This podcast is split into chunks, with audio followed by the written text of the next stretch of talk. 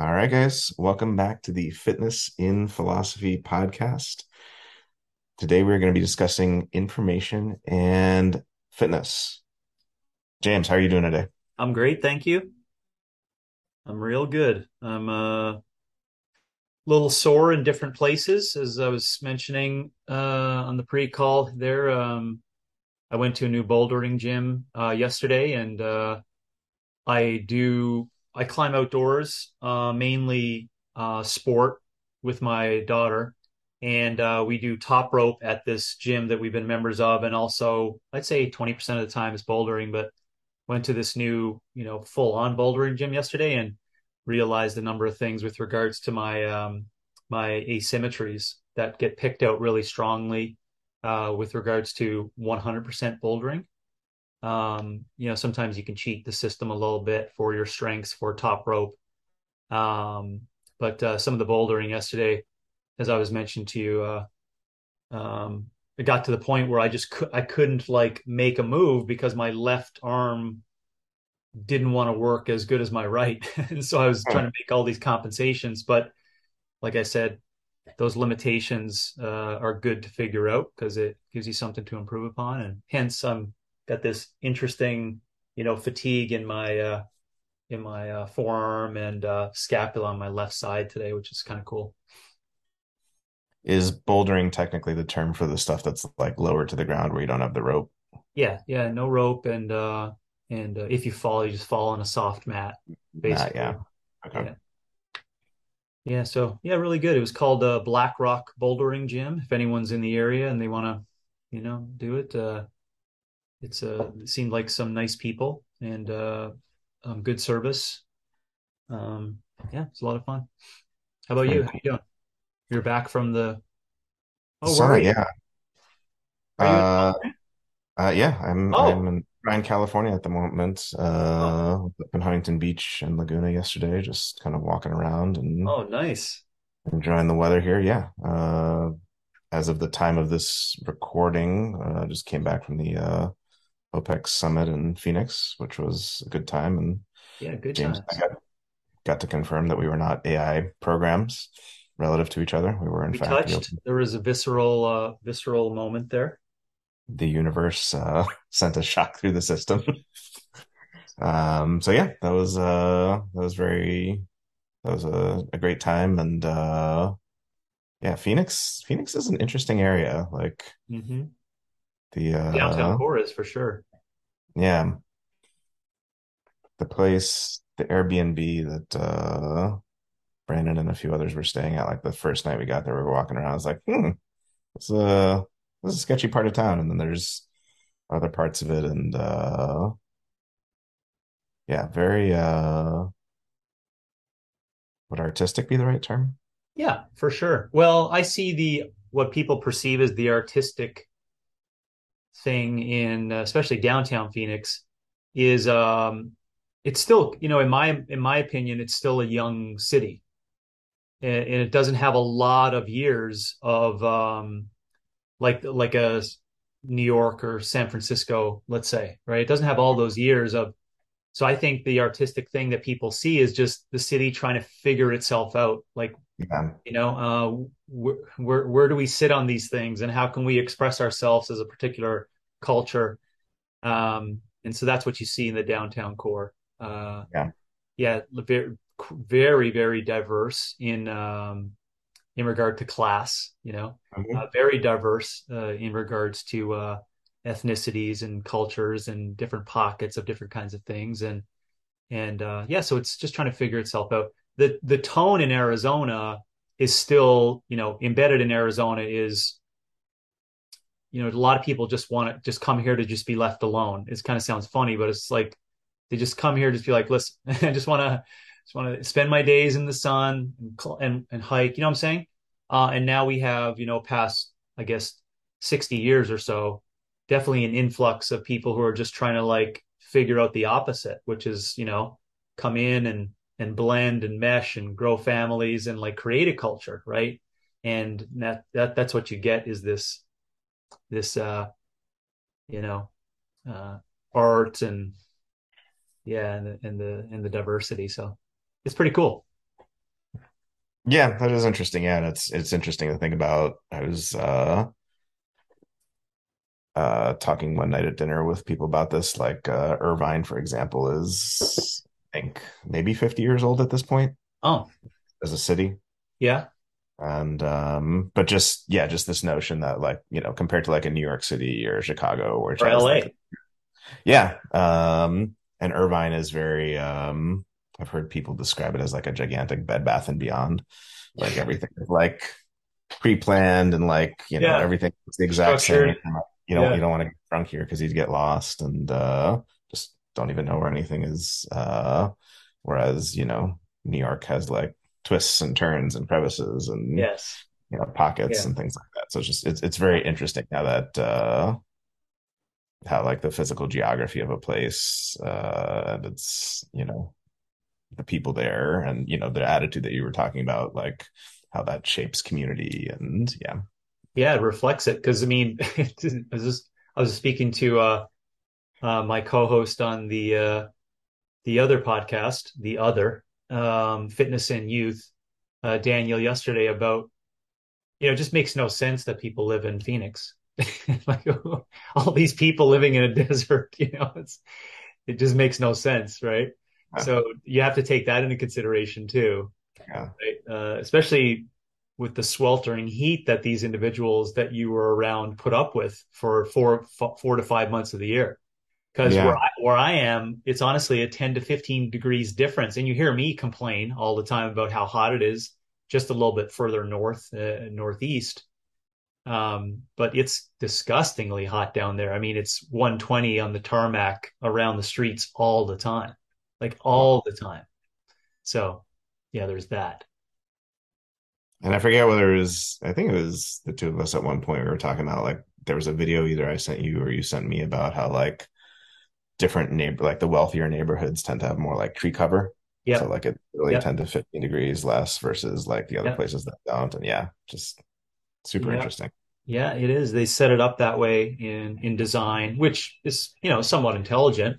Um, same way for where my community is, and you know, the color codes and the the landscape setup. They set it up for that for cooling, and uh, yeah. So, anyways, I appreciate the uh, just the conversation about or the reflection on on uh, the valley because um, yeah, I, I find it I find it great. I mean, I always talk highly about it, you know, not just the country, but uh, the state and the people here. It's been uh, it's good to you know you get to experience a little bit of that. So yeah no it was it was definitely fun. Yeah, um just a quick thing up front guys before we get into uh the topic for today. So podcast reviews. So at the summit i had a number of people uh say hey love your podcast. Oh uh which i really you know appreciated and uh we love having people listen and engage with these ideas. Um if you guys do like the podcast uh, be sure to leave us a review uh, and tell a friend. Tell a friend. You know, uh, um, let let them know that this is something that uh, they might find worth listening to. Um, if you despise uh, pickleball and e-bikes as much as we do, uh, head on to uh, TeePublic, and uh, we've got uh, a pickleball is just lazy tennis uh, t-shirt that I will link to in the show notes, and uh, e-bikes uh, make you sad. Yeah, e-bikes make you sad, basically, uh, and, and probably more to come. Oh yeah, oh yeah. more to come. We've only just begun. Um, and just to clarify the language, it's T E E P U B L I C dot com, teepublic dot com. Yes. So people go to it and uh, do that search. Um, actually had someone reach out to ask where they can find that yesterday also. So Okay. yeah. Awesome. Yeah, I think we're spelling that out. Um, yeah, because that could be confusing. And then uh lastly, just in case, I think I've mentioned this maybe once or twice before, but just in case people I forgot or weren't aware, uh, we do have an email associated with the podcast fitnessinphilosophy at gmail.com. So if you guys have any questions, comments, topics you want us to talk about, let us know. Reach I didn't out. even know that. That's fantastic. Yeah, it was, I mean, in when I created the the YouTube Yeah. for Fitness in Philosophy, it, you know, had a Gmail account associated with it. So Man, that's a long ass email too. fitness and philosophy at gmail.com. Um, you know, that goes against this is so great because it goes against all the rules, right? That's just what we do, right? It's like Yeah. it's supposed to be FIP at gmail.com or like, you know, uh Rick at FIP.com, you know, like something. No, we're we're uh we're keeping it real. Yeah. And we're keeping it real. So real long ass uh, you know, email signatures. Um also thought that uh you know, we we uh we know people can do it, but sometimes people are not told, you know, how to especially for the topic today, how to consume information based upon what we talk about. And uh, although it sounds, you know, maybe maybe people don't discuss it a lot, but I think we all could do a better job of of saying, you know, it's great that you're listening, and we really appreciate that. And it's great that you could talk to us about specific topics, but um, you know, listening to the podcast, uh, you may want to do it as a ritual, right? And you could do it as a every two week ritual. I think that's our speed, right? Yeah, every Mhm. two week ritual. Um, and uh, you know, maybe plan out uh, a place where you can go for a. Uh, I, mo- what's the chance that most people listen to this at one at the at the original speed? Slim today? Um, that's a good question. I'm I'm a firm, I mean, my brother and I have this discussion all the time. He's a firm 2Xer. I'm a firm 1Xer for anything. I just I, I can't I can't do 2X or 1.5X. So, Okay, so I'm not sure. let's But meet halfway then. You know, a a, a, a doppelganger between you and your brother. Um, that's a 1.5. That means that you should take 60 minutes out of your day every two weeks to go for a walk or a hike or something and listen to this alone. Um, yeah, I'm not sure if you understand what I meant there, but you know, we need to be able to tell people like, no, this is a way that you can consume it so that you can hear it and understand it and get it, and uh, you can contemplate and walk at the same time and that's a great way to consume these these uh, shows and our information that we have to share.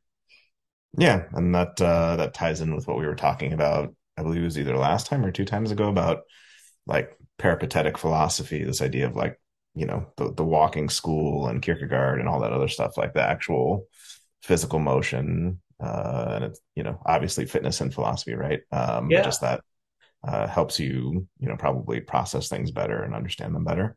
Ooh, that's really nice. Yeah, because fitness in philosophy would be walking while thinking.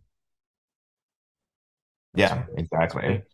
Uh, and I guess one other thing to stay tuned for, uh, we have we have a new uh, uh, podcast photo cover that I'm I'm a big fan of. That's that'll be coming out soon. And we didn't we didn't actually we knew we were going to take the photo. I don't know if you noticed this, James, uh, but I, I really liked the way the photo turned out. But I don't know if you noticed this.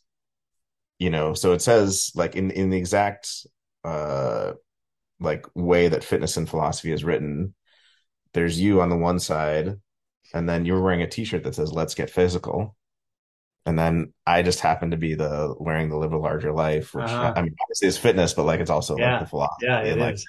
I, I didn't even realize that till Oh, uh, it, I, I I didn't either. I didn't that's kind know of either. That's fantastic. kind of a cool little uh, uh, thing there. So be on the lookout Yeah, for that. yeah. I also thought, uh, wasn't it neat to see the differences in uh, just how the picture is portrayed with uh, black and white versus color? hmm Yeah, there's there's a significant difference between the two of them, you know. Yeah, So uh, yeah. Anyhow, uh, yeah, that's great. I look forward to uh, some feedback.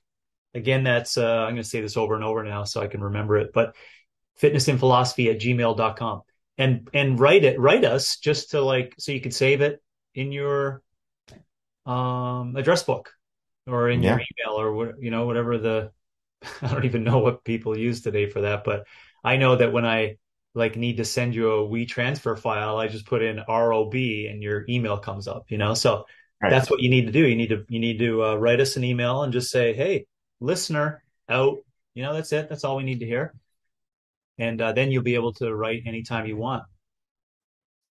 Yeah, we'd love to hear from you. Uh, if you still have a Rolodex, you know, keep it in your Rolodex. Yeah, yeah. And uh, when when when these podcast episodes eventually become the uh, call to prayer in a hundred years, you could say you Oh, you reached out to us and and and you were you were part of it we at were the the beginning. Yeah, the the so initial shareholders of thought. Yes. Giving back to the planet. That's right. Had to go. Yeah. Oh man. All right, guys. So, uh, our next couplet is going to be information and misinformation. Um, obviously, uh, related to you know a lot of the things being discussed in, in politics today, and sadly, uh, I fear this will become all the more relevant as Yeah. the next couple of years go on. Uh, but today we're going to start off with um, information. Um, so I usually recommend the Stanford Encyclopedia of Philosophy article for a lot of topics that we do here. Um, you know, it, I, keep in mind, of course, that these are all written by di different people with different, you know, means of communication and things like that. Um, I still think most of it is a good article that's accessible to most, especially as they're discussing the history of information. But as you scroll down, it starts to get pretty darn in the weeds, which you're, you're welcome to wade into if you'd like, but just buyer beware. Yeah, for Uh, sure. which Just a what you want. side note, I don't know if I told you, I wanted to mention it. My daughter Hannah has SEP.com saved on her bookmarks now. Oh, cool. Yeah. Yeah, we why did we go there? Yeah, I was going to ask, is that just general interest or like a book report? No, no, no. or? It was um gosh. Oh, it was from her AP World History. Um, and there was something about something about um religious belief or or belief in general or, or what was it? Darn. Anyways, we went went there and um yeah, anyways, uh, you'd be happy to know that at the end of the couple hours or whatever she was doing her work, came back, she was like, Dad, this is a treasure trove of of stuff in here. You Oh, know, things that she could she could find on the particular things that that they do a good job of. So I just wanted to I forgot to mention that. Yeah. And this is just a interesting aside that just came to me as you were saying that and thinking back to something you said at the summit and just, you know, what we were just saying about SEP and and youth and things like that. Like, you know, you were talking about free thinker, free mover. Um, part of the reason I was asking why she was looking at it because I know that in the vast majority of schools, philosophy is not taught before age 18. Right. Um, so that's an interesting little tidbit there that maybe has at least some connection with some of the stuff you talk about with uh you know graduating as being a free mover and being autonomous you know Right. maybe a connection to like why is it that philosophy isn't taught until college like why why not Yeah. you know, just get like little bits of it throughout so you can be you know more of a free thinker as you're uh growing up so anyway just just Yeah. just a straight Man, that just yeah, that makes me think of so many different things of um, you know, how how can we possibly get to the point where those individuals can acquire specific knowledge about how to be a free mover if they don't also have the the the pieces in place to become a free thinker. Ugh, that, that that just made me recognize that. And then and then secondly, um, I think that has to be a t-shirt. We have we have to do we have to connect that together for sure. Um, and t tie in the concept of freedom next to it, et cetera. But um, that has to be that has to be in place. Um, but wasn't there also, Robby, you and I discussed this of a someone just read it just more more recently wrote a young adult book. Remember I re referenced a podcast. Remember I sent to you this person who just wrote that book, and the title of the book was a was a classic uh, was a classic Ah, philosophical. yeah, yeah. So Nat, yeah, I, I saw I saw it at the um, yeah, Nasty Brutish and Short, uh, talking Yes, about te teaching kids about about yes, philosophy.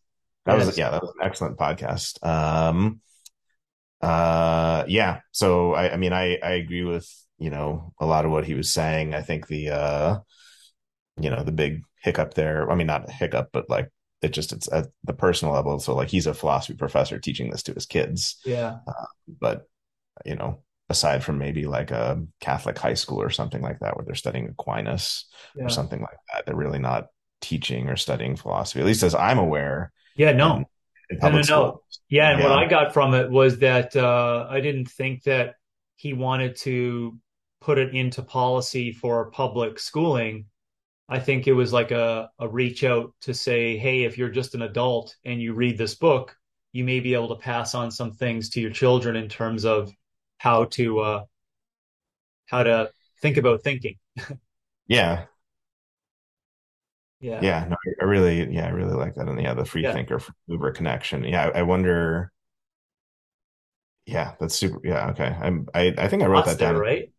Yeah, I think I wrote that down as like a potential podcast episode as the summit, the free thinker, free mover thing. And uh the same way in the mover case, there's kind of like a structure imposed on what you should or should not be doing. You know, typically team sports, you know, the thinker part is like just accept, you know, English, math, science, all this other stuff. So anyway, uh def so definitely much. something I would, I would love to uh talk about. But yeah, just kind of an interesting connection there. Yeah, great. Well, I mean, the tie-in there, we'll we'll, we'll be able to move around that uh, tie-in of that particular topic for today and information. Yeah. Yeah, um, Yeah, it's a nice tie-in as to you know modern times and the the classic language of there's just so much. It's the information age. There's so much information, etc. But uh, maybe start us off with some basic definitions so that we could like start with something and then move around it with regards to fitness. Yeah, absolutely. So um different definitions that are out there um you know portrayed in different ways but there's just one set of definitions. So information can be defined as knowledge or facts learned especially about a certain subject or event. Now even before we go beyond that one i do want to mention an important point. Um that's kind of like it's it's philosophically minded about how when you know people say something is valid right? It's like mm, that that means something very specific. So knowledge as we've talked about on a previous podcast you know, there are debates about like exactly what it is, but like generally speaking, justified true belief, Yeah. belief that has justification and is true. Information, on the other hand, which is going to be relevant for today, um, it's less um, epistemologically robust, meaning that information is just uh, it's just data. It's it's not Things, necessarily what's that? things. things. Yeah, it's just uh it's just stuff. Um like, you know, like you know, I guess we could colloquially say false knowledge, although that's kind of a contradiction in terms. Um but like No, misinformation, it. but misinformation is is a real thing. So just just something to keep in the back of your mind that like information and knowledge are not the same thing. Um when you get information that's data that could be eventually transformed into knowledge with proper justification and you know truth conditions but by itself it's it's not knowledge so just just a something to keep in mind Yeah, that's a good primer. I like the way we're going to get to also discussing misinformation because that's one way we could have gone about it is to, you know, define that first and then it sometimes would help, you know, discuss what information is, but we'll get there. But I think your your description certainly uh, starts it. yeah um the act of informing or the condition of being informed communication of again knowledge just keep what i said in mind and then process stored or transmitted data kind of more the the computational science mathematics side of things that um, is far more prevalent today. Um, and then there's this really good einstein quote that i used to have on my syllabus when i used to teach uh, philosophy that you know i always liked as a way of talking about the use of philosophy. So he said, The value of an education in a liberal arts college is not the learning of many facts, but the training of the mind to think something that cannot be learned from textbooks. So, with regard to what we're discussing today, and with regard to what you were saying earlier, we are literally overrun with information today. Like um, anyone who thought information would cure ignorance, uh, I've got a big old counterexample for you, right? So um, it's all the more important in the midst of all this information to have a mind, to be a free thinker, to be someone who can question assumptions, who can say, does this make sense? I, I see that this is being put out there, but um, you know, is it true? Does it have justification? Um, so it's it's it's it's all the more important to be a free thinker in the midst of this uh, tsunami of of information. And that should also highlight the fact that information is not knowledge, right? Like again, we have all this information, but it is not, it's not necessarily knowledge or wisdom just yet. So. Yeah, no, I think that your just your definition of information from the get go and the different difference in that and knowledge would certainly make sense to most people recognizing that. Um, and uh, I am excited to get to the point where we could rummage around the social pressures to hear and see and taste a lot today. We there's there's just so much, uh, yeah, like the uh, and and to get to the questioning of where where does that come from? So you know, and and maybe it is just you know the advent of uh, the digital life or the virtual world or you know information technology, uh, quote unquote, um, or let's call it the robust increase in you know information technology being the biggest thing in like 1988 you know? Um, and then it, you know just how how massive that is that has changed and transformed the entire landscape. But the yeah there's a lot of social pressures to uh, hear and see um, and taste. Not as much touch but there's a lot of social pressures to do those other ones today. And yeah. uh, and I find that fascinating in regards to all that information being out there and so many things being available, so many pieces of data. You know, why do we feel the need? Why, you know, who told us that we should be like trying to figure out what all those things are? Um, you know, we've discussed it previous too of, you know, to take one little excerpt of information based upon, you know, current current political truths or current political um, conversation that happens today right? We've discussed that before remember with our walter cronkite versus you know paper new york times or something else options right? And now right. today like that goes from it goes from two or three options to 75 right?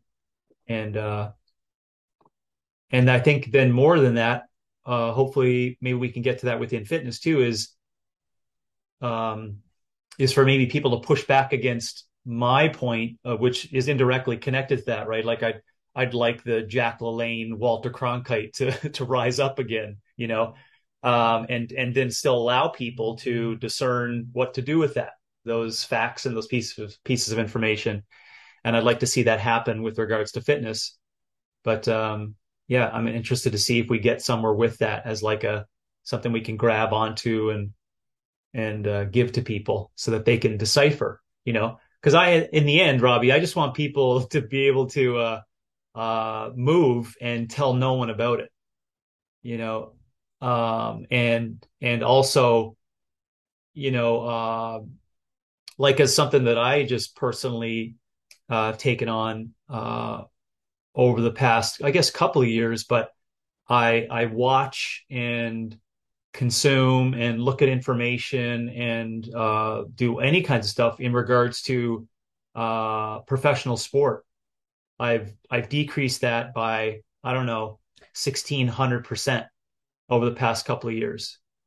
Um, you know, and you think about all the information that goes into that, right? Like the the four hours of watching football on a on a Sunday and the three hours once a week with my daughters going to a Coyotes or or Suns game, and the YouTube uh, TV videos of F1 racing or or uh, English Premier Soccer on Saturdays. Like add all that up, you know, and that's what I want. You know, maybe you could push back against with regards to fitness today and how I perceive that, so people could recognize it's not really it's not really beneficial. Like the information that you're gaining from that, is it beneficial? I should say, is it beneficial? What's the benefit of it? Anyways, that was long winded in terms of the social ramifications of the pressures for people to to get information today because to your point there's so much of it yeah no a, number of good points in there i mean yeah i like the you know Jack LaLanne concept and fitness in the sense of like being a beacon of light in the midst of the storm, so to speak, of yep. you know being someone who you know stands for something. And it doesn't mean you know we're not. We've joked about OPEX North Korea before. We're not. We're not talking about saying everyone has to be indoctrinated and beaten if they don't uh, uh, believe that you should work out because you can and because it's for you. But uh, you know, there can still be differing opinions.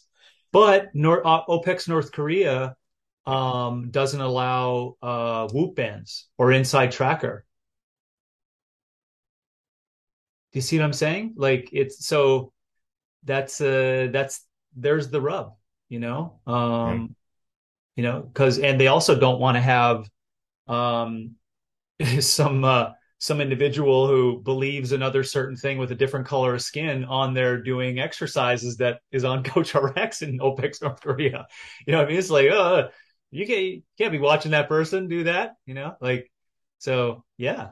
So that is that is the, the rub. So it's like there's there's the argument in there of like, well, is that information valuable? And that's what brings it into, I think, what I what we want to figure out for today for information and fitness right? Yeah, I mean, and I, and I, I see what you're saying. I mean, and that's where there's a uh, there's a fundamental difference. I mean, I guess you know, with North Korea, you could have an entire state, but with you know a uh, an OPEX gym, you can be like, okay, in here, this is what we believe, this is what we do. With as we mentioned on various other podcasts, in a modern democratic pluralistic society with different competing conceptions of the good, that's kind of where you run into uh, issues. So we're not, you know, yeah. really I'm I'm not necessarily saying a Jack LaLanne or Walter Cronkite would uh, you know shut down any and all challengers because in a lot of ways,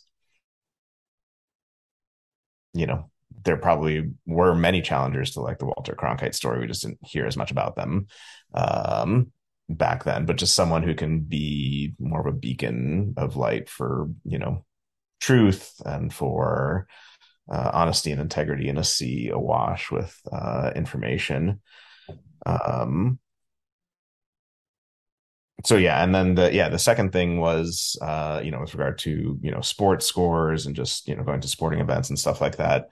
Um, yeah, just uh, you know just an interesting thing to ponder. You know, some people have asked, you know, do humans have a finite capacity for empathy, for example? Uh, you know, we we are finite beings, like whatever else you want to say about us uh, do we have a finite capacity for information? You know, we, we seem to keep, you know, calculus mm. and physics and, um, but, you know, theoretically, there's going to be a point that kind of like outstrips our capacity to absorb it. And, you know, to your point of, well, what are you consuming and, you know, what, what are filling up those, those coffers now, you know, there could be a counter argument with sports stuff. Well, it's not necessarily for that purpose of gaining information so much as it is letting the brain relax so that it can absorb other information better. You know, you could, you could make that case. It's not necessarily um, one or the other, but but but I think it's worth it's worth pondering for everyone to think about. Like, yeah, we all have a finite capacity for information. Choose wisely. Yes, like yeah, and I think thank you for that of the explanation. And I do need, you know, our listeners, uh, fitness in philosophy at gmail.com, as well as yourself to like push back against that notion, because I think from what, from what, from getting from it too is always, which I appreciate, an increase in language as to how I go about saying it. But what you just mentioned was really important that I think we're going to get into is, you know, we're not talking about as a whole of persons. We're talking about one person, right? And, and we have to remember that you know humans are so dynamic and changing over time right and we have a developmental thing that we're constrained with right are the things that we can accumulate in, in knowledge and and the way that we see information but you know clouding that i would say as opposed to like supporting it is now the the um, the onslaught for all humans today around uh, perception and motives and intentions and uh, and beliefs etc like that that's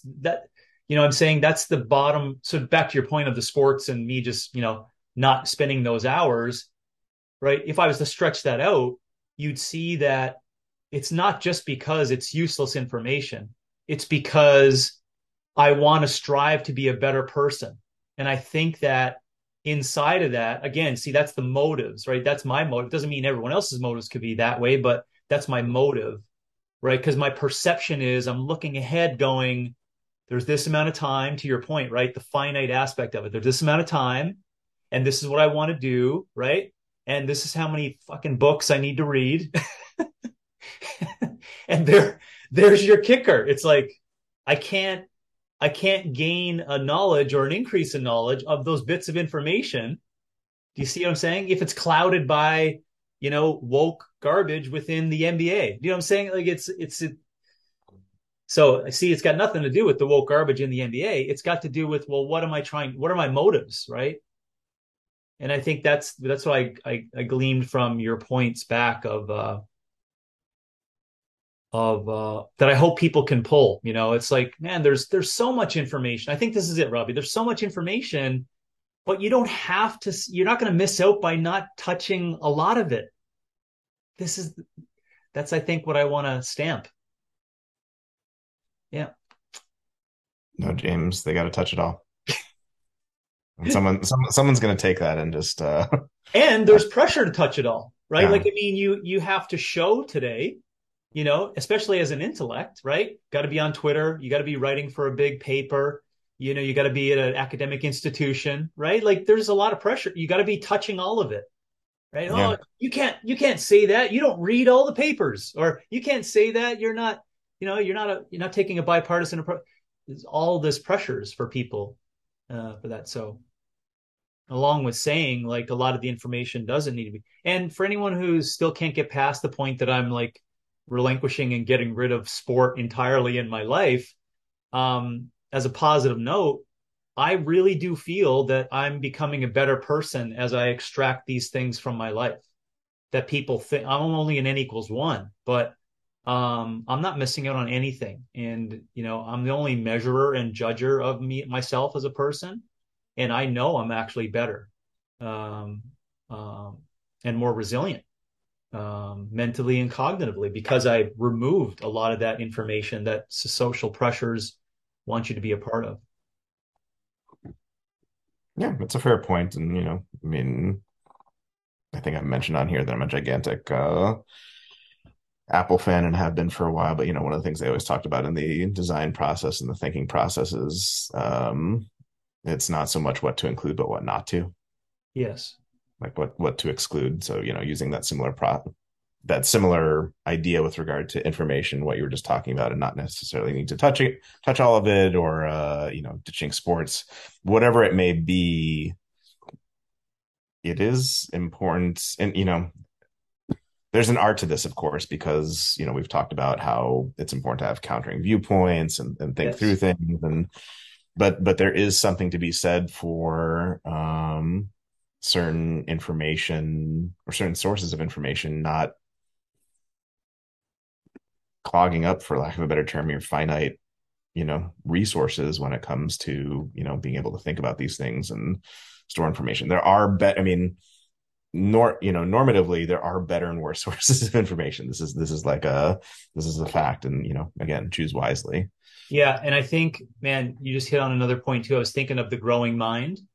Um, and uh, because I think, you know, generally it seems like a good idea to offer numerous different pieces of information as the mind is growing, right? The whole concept of heterodoxy in opinion and exactly exactly. But I think this is where this is what we're discussing. There may be there's a continuum though of uh, extremes with regards to information and that growing mind as to what is like useful to to come up with you know to come up with the best way or the best method right, right. Uh, you know, I, I shouldn't, I gotta stop saying right, but you know, so the, yeah, I was just trying to think that uh, that's that's really it. Is just there's there's so much social conformity and pressures around you know 47 different versions where and this is the this is the thing my my concept is you know i'll use the jack lalanne walter cronkite you could get a lot of it still with three. you know, like and, and there's there and there's and no, there's not 16 different versions of those three that turn into 47. It's actually still the basics of three. Anyways, and uh um, I know that you have thought about those particular things before because of uh, the basic principles inside of like God versus Kantian morality versus nature, right? I mean, it's, there's there's not 17. it's like there's two or three. you know, I shouldn't be giggling at that because some people's entire life are dedicated dedicated to one of those arms. I wrote my dissertation on that one thing. How dare you, James? I, I included the other two. you get my point, though, right? Yeah, I hope you can understand my point. yeah, definitely. So, what's So to do?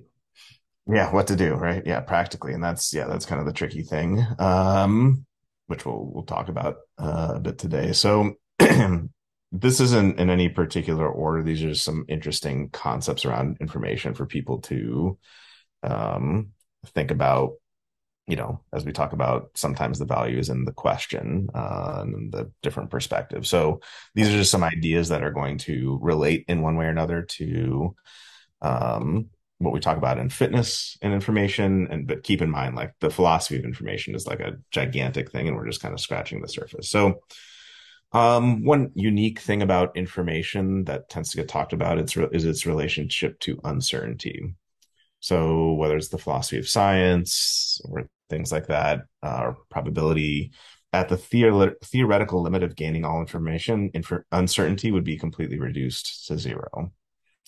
So whether that be predicting the weather, this has a, been a debate for you know thousands of years in in philosophy with you know, free will. You Life know, origins. yeah, all those to all those things. Like if you knew um, if you had all the data points, if you knew all the laws of physics, if you knew all this stuff, could you accurately uh, predict what's going on? Uh, little side plug for a um, great TV show that's a mini series that basically explores exactly this concept in this realm. is called Devs, D E V S. Uh, it's on Hulu slash uh, FX. Uh, it's with Nick Offerman um, and excellent. But yeah, just really it, it it delves into this exact notion of like, what if we actually attained all this knowledge? Like, what what we do? Um, but in you know fitness and nutrition, um, it's an interesting thing. Could we get to the point where we would know exactly what response someone would have to a workout before they do it? Like exactly, like hmm not not like, oh, I guess you might have this response, but hmm like no, you will have that response, or knowing exactly uh, what response to a food someone will have before they uh before they eat it. So um, you know, just an interesting thing to ponder the extent to which more information and of course, in this case, it would need to be like the right information, right? It, it Yeah. can't be Yeah. faulty information, but good information tends to reduce uncertainty. Yeah. The, uh, I think about for, to bring it home for people who have ever competed in CrossFit events or the, the ongoing yearly cycle of the opens. I mean, we became, I would say we, uh, as coaches, as part of uh, Big Dogs, um, coaching people specifically in the online realm of this preparation year in, year out. That's one of the things that we always uh, were were opportunistic in in looking at all the pieces of information from the ongoing yearly cycle you know so and this is it, this brings it all together because if you look back at our pre-open preparation shows and this is still uh, in the ether uh, that people could go and find and it's going to have a digital footprint forever so you can mark my words 40 years you know uh, we'll be like oh they were savants with regards to what they were doing for that. No really it was our experience. But the whole point is ties in your point that robby we actually tried to to get people to recognize those kind of things, right? Like this is how you're going to react to this food and this is how you're going to react to this particular task. So how did we even seemingly think we would know that, right? It was experience, like a ton of experience of putting people through those things and extracting all the principal pieces of information. That's how I came up with um you know the the concept of dose response just it's just in a physical world, right? Um, intention plus modality plus person equals dose response, right? There's multiple different things that go into that. So I took all those pieces of information from how we observe people, you know, doing these particular pieces of work, and then tried to strip it down to see, well, what are the principles that a human could use going into those things for the prediction of prediction of like how how's this going to feel, right? Uh, so I, I love that. I love um, how you put that in. in because that's what we were trying to do. It's so wonderful to hear it that way. We were trying to try to make things as certain as possible, you know, full well knowing, you know, that's almost impossible. But damn, we uh, we did a good job of at least raising levels of certainty to the highest point. And how do we do that? Was from that, from extracting all that information. So there shows the power of the of a, a timeline sequence of experience, right? That dictates truths that can be gained after information is is in the in the system and it also shows how powerful a predictive sort of framework like that can be even without you know i mean let's say all the information to represent how someone would react in a workout is let's just theoretically say it's 100% and like let's say we currently at, at our today's stage like you maybe had access to 25% like you couldn't mm-hmm. do like the weather conditions and the perspiration all these other things but still being quite powerful even with that you know limited knowledge base. Yeah. Um, yeah and it's a nice upgrade um, that you know is this whole separate topic uh, um, after i pee I have to pee again i'll come back and we'll talk about it but the uh, book that i just started called burn um, still uses those older concepts of metabolism and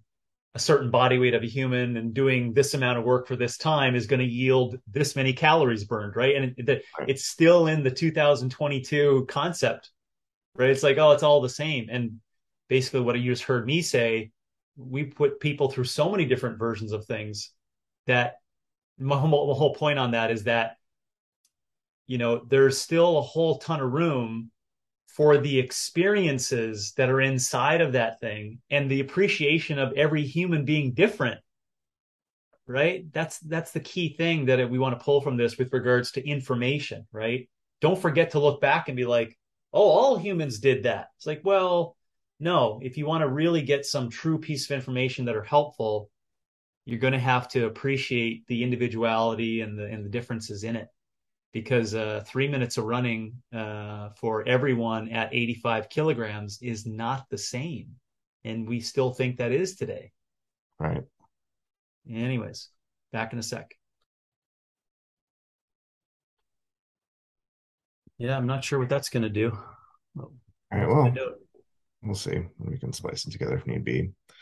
Um, next interesting question would be you know how do we acquire information? How do we how do we come to gain information? Um so things like senses uh, like you were talking about experience which obviously includes the senses but also you know broader things like you know doing a workout or um, visiting a different country uh, scientifically through instruments um, whether it be the telescope or microscope or something like that we can gain information um, and then obviously, you know, books and and, and reading uh, and things like that.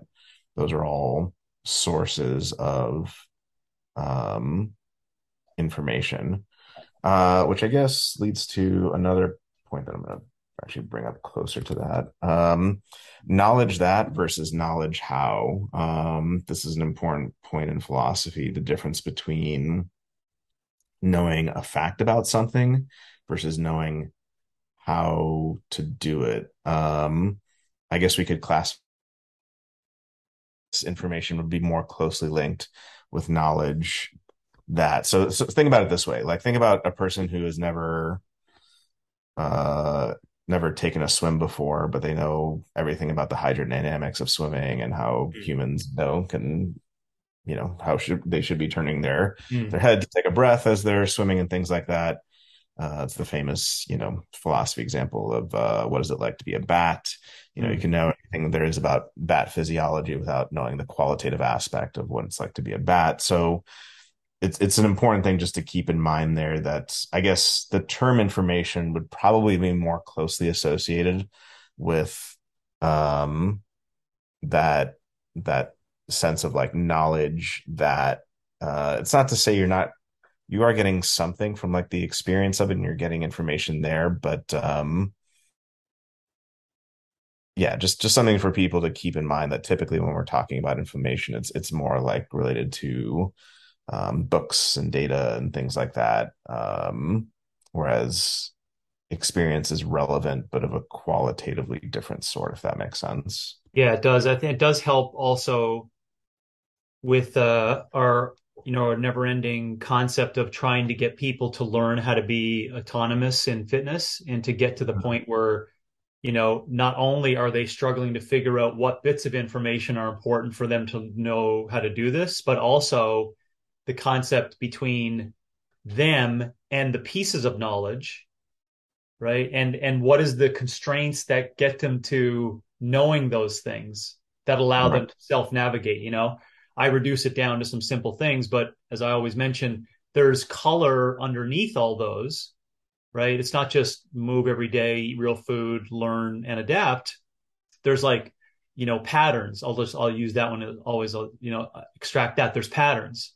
Well how do you get this is where we we need coaches to think about that on my you know horse that i always try to ride on you know getting people to these simple ideas so that humans can understand it not only at a high speed but stuff that you know sticks with them. We'll call that knowledge right?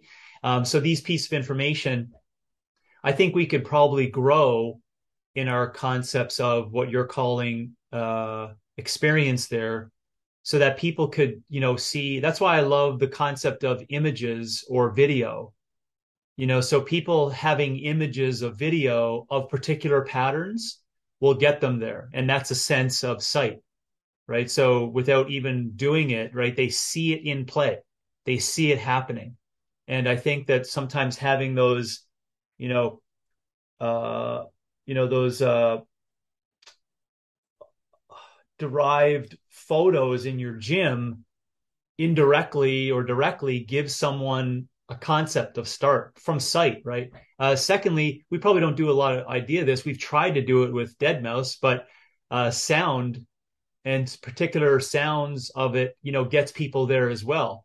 Um, now I know it may may take a while for people to think about this, but we all know it to be true. Like the, you know, for example, you, you know, might be able to recognize this too, but why have why do we become so sensitive over time to even recognize what you know a power clean catch sounds like with some extra plates on the side and we could actually over time discern were those tens or were those fives that were the extra plates on the side?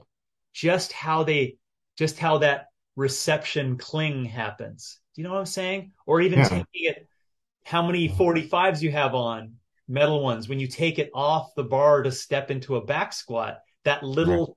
that tiny like clunk, clunk, clunk, like the depth of that clunk do you see what i'm saying? That sound right? So that could get people there. Obviously tasting and licking weights is probably out to lunch. Um but uh feeling and touching this is where the instruction aspect of this is what it's going to feel like you know just move your hand in front of you and envision you know uh extrinsically of just pushing something that's threatening to you away right? Push it away right? So you see that and they actually push that thing and push you or push something. Now there's the vision on the wall there's the sound of it and then there's that you know physical touch. These are the senses and pieces of information that could quickly get people there you Right. know without them having to like strictly only say you know is it going to make me bigger? Will it make me leaner? Will all this all the stuff inside that they get lost in we could focus on those those pieces. Uh yeah i, I forgot smell but i don't know. There's probably a separate topic too on the the the wonderful smell of a gym or uh, other humans that are sweating amongst uh chalk Right. And uh, how much of a workout they got in, or yes yeah, Yes. exactly. That's a good point. Uh, we already talked about um, you know, this notion, but just worth reflecting on, and reminding people like this idea is more information always better. You know, we talked about how information tends to reduce uncertainty, but keep in mind that has to be the right information. Um, you know, this notion of is collecting more data always always better? And you know, I think we were hinting at the fact that mm, maybe not, maybe not. so the Uh, right individualized info is best Yes. I mean, all other things being equal relative to a particular problem or um, you know, question, collecting the right information is good, but you know, if it's not the right information, it's just going to confuse you and make the task harder. Yeah. And again, you're, you're doing it. This is great because it's bringing back to like the things that coaches and people uh, need to figure out. Cause when, if you, if you think about that and say, okay, yeah, I believe in that, that sounds like a, a particular axiom I could use going forward then you do need to recognize that you're going to say no to a shit ton of things that are going to come up over time. And you're going to feel like you're missing out severely. Why? Right. Because there's social conformity to make sure you know about the newest, you know, Time magazine article on eggs. You know what I'm saying? It's like, so anyhow, that's the struggle, I guess, over time. Yeah, and especially in the fitness space, and we'll we'll we'll get to this, but you know, um, there's all sorts of information or data that, you know, such and such number, or, you know, we always have to talk with clients about like, yeah, your Fitbit that says you've burned X many calories, like A probably is not accurate, and B is is kind of, you know, derailing you from like the point of what you should be doing. But there's lots of um different data sets and data points out there, especially in the fitness realm today, that um, seem to be attractive and helpful, but are actually not. Whereas there are some that seem to be potentially useful now. No, I, I know, I know, I know you're waiting to pox on all the house, InBody blood work, times load system pace, HRV. I, I know, blood sugar monitor. I know, I know it's coming. Yeah. I'm, I'm, I'm here for it. I'm here for the discussion. We need to intuit our vitamin D levels. I'm uh, here for you, James. I'm here for you and your attention. You have. I know my distinction between potentially useful data and uh, not as useful data is about to probably go out the window. But at the very least, we can say there we can say that there's a spectrum of stuff that is less likely to be beneficial slash potentially confusing, whereas there's some stuff that's potentially more illuminating, uh, even though they're all folly. yeah. Listen, just to just as a note, uh, I generally have more of an irk with some of the things that you mentioned and proposed as they believe to be seemingly like virtuous concepts of information that they're going to give to people. Uh, the ones, because I could easily go through the list and tell you what's in and what's out on that, only from my perspective, because I know that some of them that were inside of what you mentioned there in in the background I believe are truly nefarious. So I know that the background has some other intention that they don't make transparent to the public. So that's that's the irk that I have. I know the background information of how people got there. You know, the big questions asked six times. Oh, why do you measure this? Oh, because of this. What what made you think of doing that? Oh, because of this. Who said we should measure that? Oh, this person. What is their intentions? Oh, this reason. You see, you keep trailing that back, and I always use the simple term that sounds very provocative, but just follow the money. You'll see there's some bad ass actors in a number of those things that are telling you, oh, this is great information to help you get healthier. Ugh. So that's the irk that I have. Which you know, we, it's, it's, it's humorous, right? I knew that's that's where, why we, we needed to discuss it, and also inside of that, people should recognize I've recommended and promoted numerous different pieces of information uh, or that people should be a part of over time. Um, and I, I really do honestly think that at the first I was unconscious. Then I became conscious and felt dirty because I became conscious of what I was promoting for a back end like supplement I needed to sell or something like that. And then it very quickly turned into this reductionism concept, you know, over time and be like, well, this is the basic stuff that you could get and all that other things, you know, don't worry about it. It's not necessary. So it's not like I can't speak to it without saying I was once a pusher, right? I pushed a number of those pieces and it just takes time to recognize what is important information and what is not and how you can get there is two two ways be brave enough to say well i think this is right for people and then just you know work with that. And then secondly, be uh, aware of principles that have stood the test of time. And as also, of course, the a priority that I have is what is it? What's going to make someone vital? You know, it, is that going to make someone vital? And if you ask those questions, like that's actually that doesn't matter. doesn't matter in regards to what does matter. Well, it, maybe it's knowledge acquisition or you know something else. So, anyways, that's my uh, that's my irk with some of the things of uh, the information pieces that people can gain. And also, I can't go on without saying that I'm older, and uh, uh, the great thing about being older uh, within fitness too is that I've seen this six times or seven or 24, you know, different versions. And there's a lot of people that are not around me or have not been for 30 years that uh, we could all get in a room and go, yeah, yeah, you know, we should create policy that says whenever uh, the new form of keto comes up in five years, we immediately tell the public, listen, this is just another scam to make people seemingly think that it's going to lose all weight of all Americans by this particular idea. It's just called something different. You know what I mean? Like there's not. There's a shit ton of people who can make, you know, hucksters that can make a whole bunch of money on this new concept that's been around seven times that I saw. So, anyways, that's that's the older curmudgeon point that I need to make on those. No, no, I mean, I, I obviously I, I, I, kid, but I, I, think I think the discussions are are good and yeah, uh, are. important and uh, you know challenging.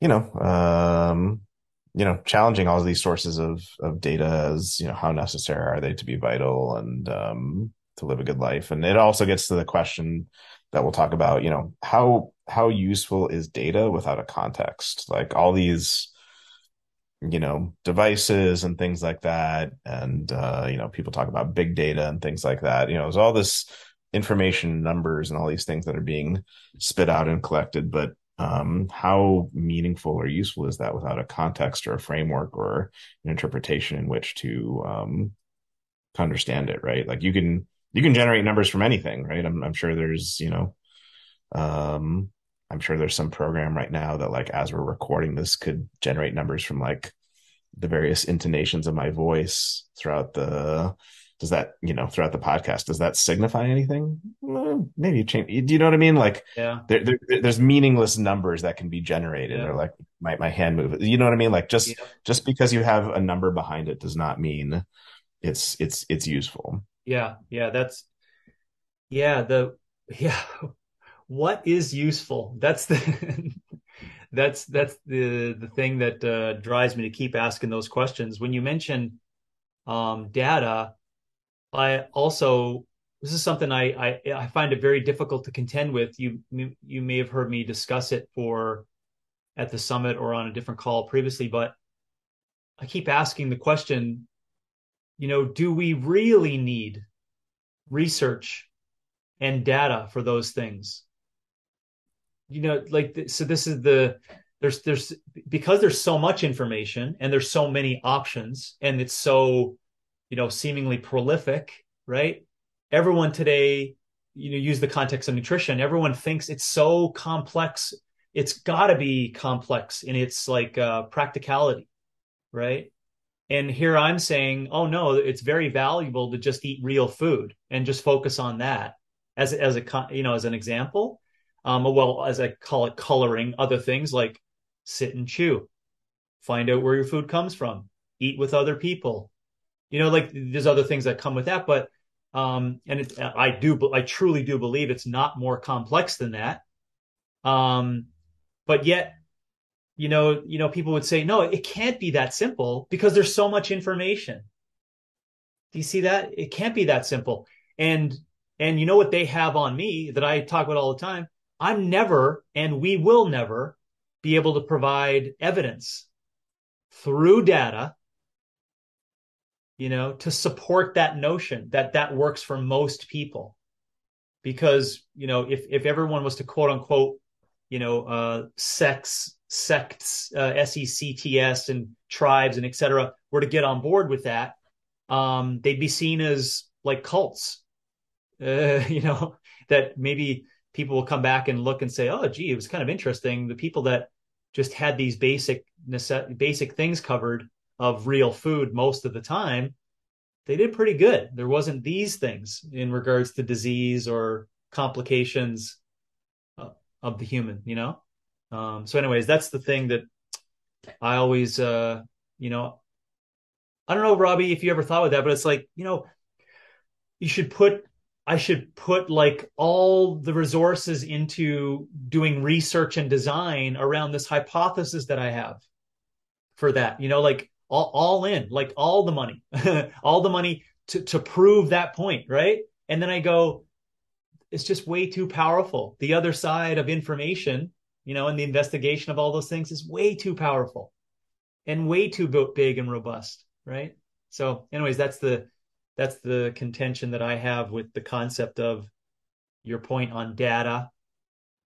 What is data is what data is necessary if you know someone makes mention of something in which you don't have to try to derive data because there's some principles in place that would be really simple to follow.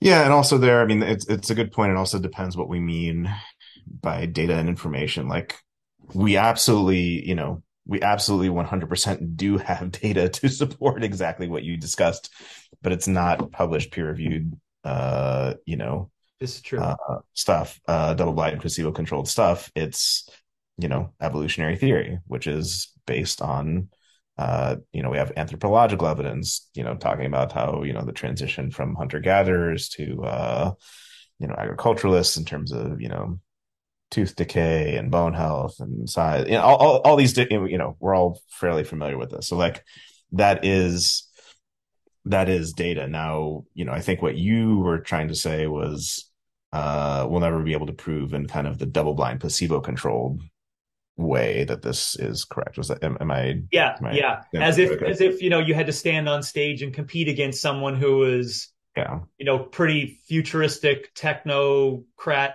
progressive in thought with regards to like, no, we need to use all this information that's gleaned from the thing on your arm to determine what's individualized for you for your nutrition.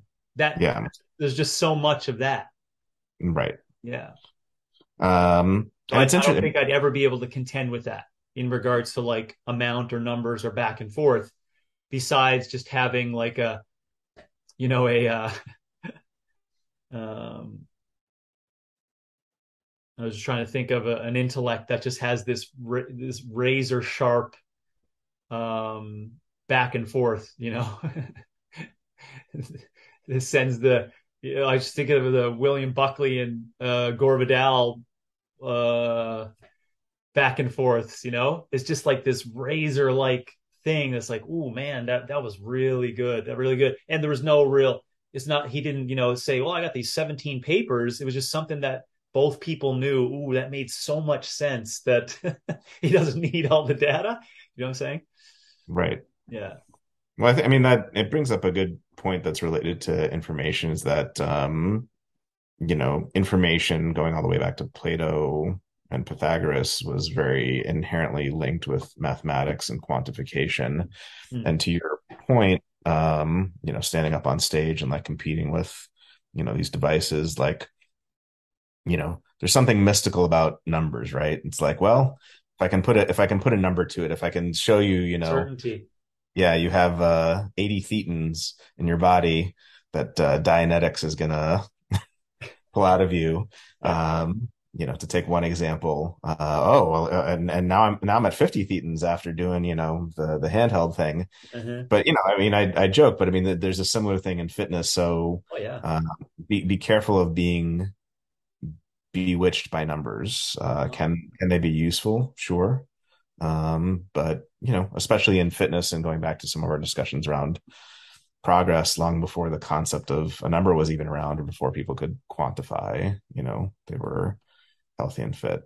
Um, now, to, to give a little counterpoint, even to that point, though, just just something I'm thinking about, like, you know, before we kn- knew about evolutionary history, like there is something to be said, and I, I do think this is right that um, you know, evolutionary theory is a great generator of hypotheses, but it's got to like be double checked out. Like even before we knew about evolutionary theory, if there's like a hunter gatherer tribe that's like, well, my pappy did it, my grandpappy did it, you know what I mean? Like that can be good sometimes. Yeah. There's a lot of good stuff in there too, but yeah. there's a lot of dogmatism and ignorance that comes in yes. there too. So like there, there's there there is something to be said for like you know, evolutionary theory is a great generator of hypotheses. It, it's what unites the fact that like a squatty potty and like amber blocking glasses and like how do those two data points fit together? They they don't, except through yeah. evolutionary theory. Um, but uh, there there is something to be said for the rigorous um, checking or questioning of like, well, was that the case? So I I I, I do think that's important too, even though I do agree with you that we're going to probably, unless it's a thousand years in the future, fall really short of having like concrete double-blind placebo-controlled evidence that's you know database to show like this is what we should be doing. So yeah, yeah. Or I, I love that because it gives hope to uh you know just the people that could read between the lines more so over 50 60 years of existence you know and i think uh, i say it over and over but we really are at such a fascinating starting point right to the future of the human race. Uh, i really think we are. There there's a very intricate it's probably what the folks in in france in the 1700s were saying you know? Um, you know with scientific revolutions and concepts and ideas people were coming up with like i just remember reading too more recently about discovering how to measure oxygen. Like think about that. It's only a couple hundred years old you know? So right. I'm saying the same thing right now you know with uh, meta around you know and and what we're doing right now on the inter on the internet like it is a, it is the starting point that i think i just i'm just reaching out so that someone 100 years down the road is listening in. You know please try to extract those 50 year data points right? So that you could you could uh, see the benefits of those uh, of those principles of that uh, you know bison and and uh, cherry fig that that First Nations person put together in Albuquerque, you know, thirty thousand years ago. You know, something something that's stood the test of time with those with those basics. Yeah, absolutely. Um, one other last point to make just before we get into fitness. Which, by the way, those two things go together really well. You could uh, try it out with the Tanka bar. Yeah. Um, and they found that in their poo, you know, 25,000 years ago in these little caves, they found uh, these uh, remnants from uh, those individuals' uh, poops. Yeah, I remember when I first found out about uh, pemmican bars. You know, you know, jerky jerky's okay, but pemmican is yeah, that's yeah for me taste wise, yeah. that's where it's at. Um, so this is just sort of an interesting historical thing that I thought was worth mentioning um, about the, the term information uh, before we get into fitness information. So, um, just a brief overview for those who may not know. Uh, Plato famously thought there were these um, these uh, forms of like the form of red or the form of uh, strength or the form of uh, a ship or something like that that existed in this kind of platonic heaven if you will and you know up up in the platonic heaven these are kind of the ideal versions of these things in the real world we get you know um, more um, corrupted or less idealized versions of the the forms that actually exist in this platonic heaven. So, um, the the word information, I, I didn't realize this until reading the article. It actually comes from Plato's theories of form and this idea of information, mm. like literally to inform. And one of the other things that they discuss is um, obviously back in Plato and Aristotle's time, they didn't have, you know, well, no one knows what a floppy disk is anymore, aside from people over a certain age like like us but uh you know they, they didn't have uh you know things that were storing data but one but one um thing that they did have that is kind of similar is this idea of uh wax imprints so no matter what uh you know sort of um metal you were using you know if it had a particular shape it could imprint data or information on this mm. formable uh, thing. So they were talking about how that's you know one of the original ideas of the, of this notion that like information can be transferred, and that's actually that's what Aristotle used to talk about uh, perception and how we perceive. You know, kind of proto theories of how humans perceive is that you know they see something and just like um, a stamp gets imprinted onto the wax. Mm. You know, the, the dog you know, seeing the dog imprints itself onto our mind, and that's how we get the mm. representation. So, I just thought that was a, a interesting historical connection there. Gosh, I love that because it makes me think about when I just hear uh, great minds and brains speak about uh, just so easily about our adaptation capabilities as humans and our sense making. You know, that's generally in the neuroscience realm or most times in diseased realms, right? Where they study people that have issues with sense making or perception issues or, you know, things that, uh, uh, to your point there, they, they, they can't, uh, accurately assess and say what is a useful piece of information and what is like what is not useful or mm-hmm. what is too much or you know what I mean? If they're if they're really open-eyed you know and like looking around thinking it all has to come in or if some are just very good at you know just being able to see. So that makes me think about that about the how unbelievable humans are. It's crazy you know which maybe separates us from a lot of other species as well that that the sense making of of things, right? These right. let's just call it these metaphorical tentacles that reach out and are capable of of uh to your point, you know, seeing the form of things to say like, oh, what what's where have I seen that before? Whoa, you know, what's the patterns inside of that? You know, is that it's because it's it's more than, in my opinion, is it threatening to me? You know, is it going to kill me, or can I use it as fuel? You know, to to, or can I use it to help reproduce? you know, right. there's a lot of other things to that. Um, so yeah, thank you for that. The historical point on it. Yeah, and that's you know it's a good uh point to like information as something that helps as as sense making as something that helps make sense. And every human exists, you know, on a spectrum of uh you know, trying to connect all these dots from people who are, you know, very skeptical and don't want to connect any dots to, uh, you know, everything's in the tea leaves and uh, astrology, um, you know, and th- th- things things like that, where it's like it's all it's all connected. Every data point is talking to every other data point. It's like, you know, so there's got to be this balance of uh, what stuff is truly connected and what stuff what stuff isn't. So. Yeah. Yeah. So as far as fitness information, I broke thing I broke things down into kind of the fitness individual coaching uh, and the fitness collective. Um,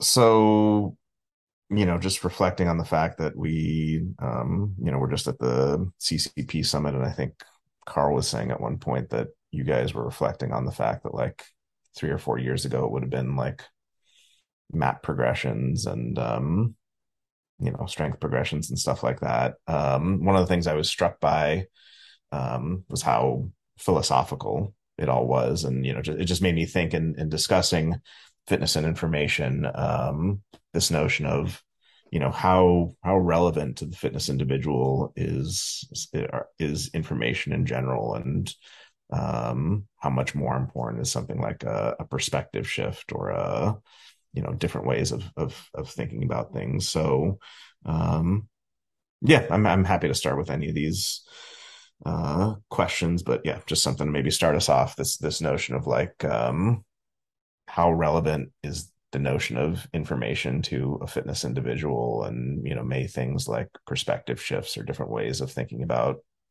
um, you know what's good in movement and fitness be be more useful. So yeah, I think it's the uh, uh, the age old, you know, uh, problem, but you know, great thing that we have in front of us today is to be able to have, you know, responsible um, adults in the room that are going to actually ask these questions, right? Around, well, what is what is positive information for this person that leads them to become autonomous?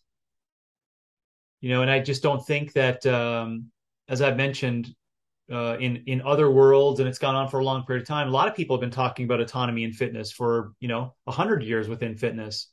So we're just a, a cohort of another group, like I've said, that you get these groups of people, right? Uh, that I've fortunate enough been around two or three of them that are giants that I used in my opening talk to talk about, you know, um, it's important to talk about. It's and the way I see it is actually less and less of those little cohorts and people are actually getting together to discuss those things. Um, so that's what I think about with regards to.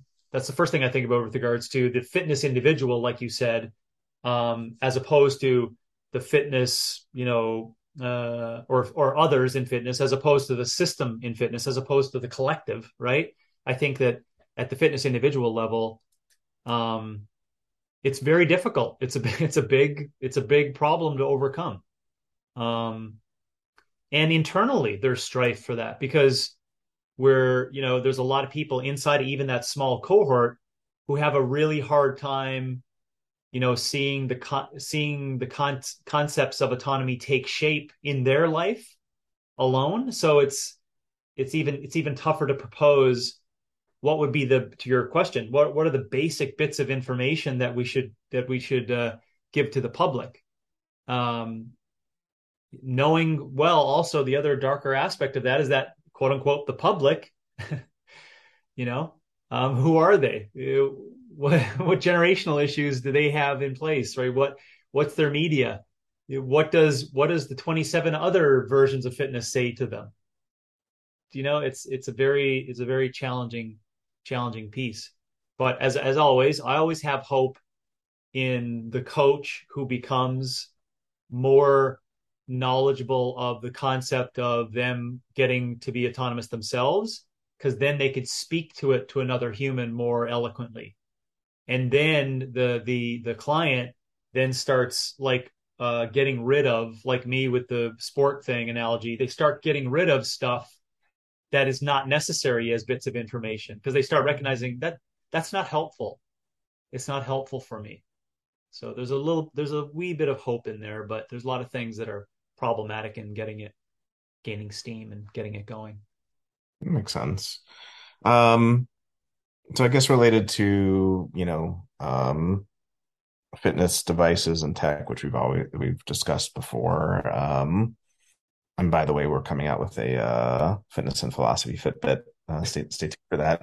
Fitness and philosophy. We can't call it that, but yeah, it's going to be called a Fitbit. A, a Fitbit, yes. Fitbit. The Folly Band. That's a better name. Um, do you see? Uh, you know, I mean, if if we think of you know, not useful data on one end and useful data on the other end? Are there any useful bits of information that you think the fitness individual needs? This could be things like times, loads, distance, pace, um, you know, muscle versus fat on an InBody scan. Um, are there any numbers or any quantification that's necessary or helpful, or do you feel like that's all just um, not as useful or problematic? Yeah, I think, you know, just for time, you know, uh, I'd say no. You know, I think the only I'd say no, none of it is use, useful. Um, relative again, it's relative to, and where do I how why do I say that? It's relative to what is important to what I want to see in most people in fitness, which is what consistency, uh, rhythm, and them moving every day forever. And so then you got to ask the question, well, what could possibly get in the way of the most people getting there? It's the thing, these things that we either come up with, whether it's good intentions or not, right? Oh, we got to measure, we got to measure stuff, right? And, you know, I, I can finally sit here and be convicted in knowing that someone who's pushed measurement for 25 years, right? But the my intentions were somewhat good because we had to figure out where people were starting. But then if you see the fitness journey as not a goal oriented approach but yet doing movement for the sake of itself you now see that it washes away all the concepts of measurement and trying to get pieces of data because we've we've we've come up with a solution or we propose a solution. Well what is the solution oh, it's these basic things. So, so what could be pieces of information? Uh, knowledge acquisition through the senses as a starting point, and then the first steps of experience. That's that's how we get there, and that does not that would not entail in a perfect world what you just mentioned of all the options. So, uh, yeah, none of that stuff is necessary. Um, what is necessary is maybe the ideas we talked about earlier of the senses at play for knowledge acquisition and conversation, right? So this, you know, do, do you, you know, to make it as simple as possible, do you see that see that image? You know, what, what's going on in your mind, right? And, and and the person would say, "Oh, I see violence," like maybe someone punching, right? And they're like, "Okay, so." You see you're you're learning about the person as to how they're going to perceive movement all from because you're you're already getting an indication of their sense making right? As opposed to just saying oh you're going to do a dumbbell press and this is what you're going to do. You're not allowing them to think. You're just telling them what to do. So and it's like oh and you're going to get information from this from this technology we're setting up on your force output so i can determine your mets. You see what i'm saying? Like all this you've jumped over already the individualized sense making of the the the picture of it, the sound of it, the smell of it. we know we love the smell of those rubber dumbbells, right? There's a smell to it. Um, anyways, those things have to be done first, I believe, and none of that is is is quote unquote the pieces of data that you had given for for what's required. Yeah. Okay. Um, or that little sound of the machine weights hitting. You know when someone bottoms out on the leg press in the machine? Yeah. You know that little cling. You know that's a different cling than the barbell cling. Anyways, these wonderful. Yeah. I should really put together a an inventory of noises in fitness that uh, we could put into uh, like a deadmau5 song or or like a 110 beats per minute we could do on the front end of our podcast. Yeah, a scratch and sniff book for uh for fitness. Oh, that's a rogue barbell. Yeah. the, the and these little elements where you put your hand in this black box and you just feel stuff. It's like, oh, that's a knurling. oh, that's chalk. Reminds me of uh, Dune. What's in there? Pain, fear. yeah. That's when he puts his hand in the uh yeah. gom jabbar or whatever it's called. oh gosh.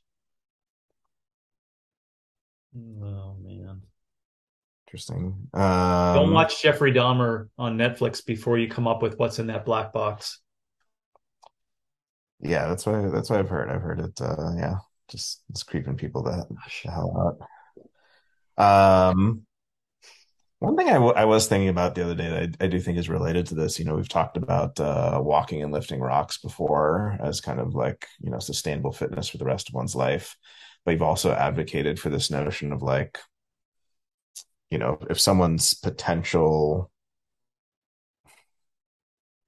So let, let's say, let's say where my hand is right now. And, you know, if you're listening to this, just, I'm, I'm yeah. just using a position of my hand. You know, this is a hundred percent of someone's, um, potential given their age and history and all the rest of that stuff. And if, you know, the argument as well, Fran and other things is obviously above that and it's going to lead to, you know, not good stuff. And, you know, just going for a leisurely stroll is maybe at 50 to 75% of that capacity, just kind of moving around. Mm-hmm. How does one know, um, or how does one, um, keep going for this notion of like, I want to, be the best version of me hmm. physically mm. without some sense of and you know and I know the immediate retort well your sensory perception how did this feel relative to that? Well yeah. I don't know about you but I don't remember how something felt 100 days ago. I mean yeah. sometimes I do. Um yeah. nefarious or problem you know what I mean? Like I I, I, I, do I, I do I do wonder. Like I mean walking is awesome. I love walking. Uh but you know there's only so many times you can add time or distance to it yeah. Um, you know, what about, you know, with aerobic capacity or strength capacity? Like, I want to see how close I am to that physical potential without reaching beyond it. Could there be yeah. a use for quantification there?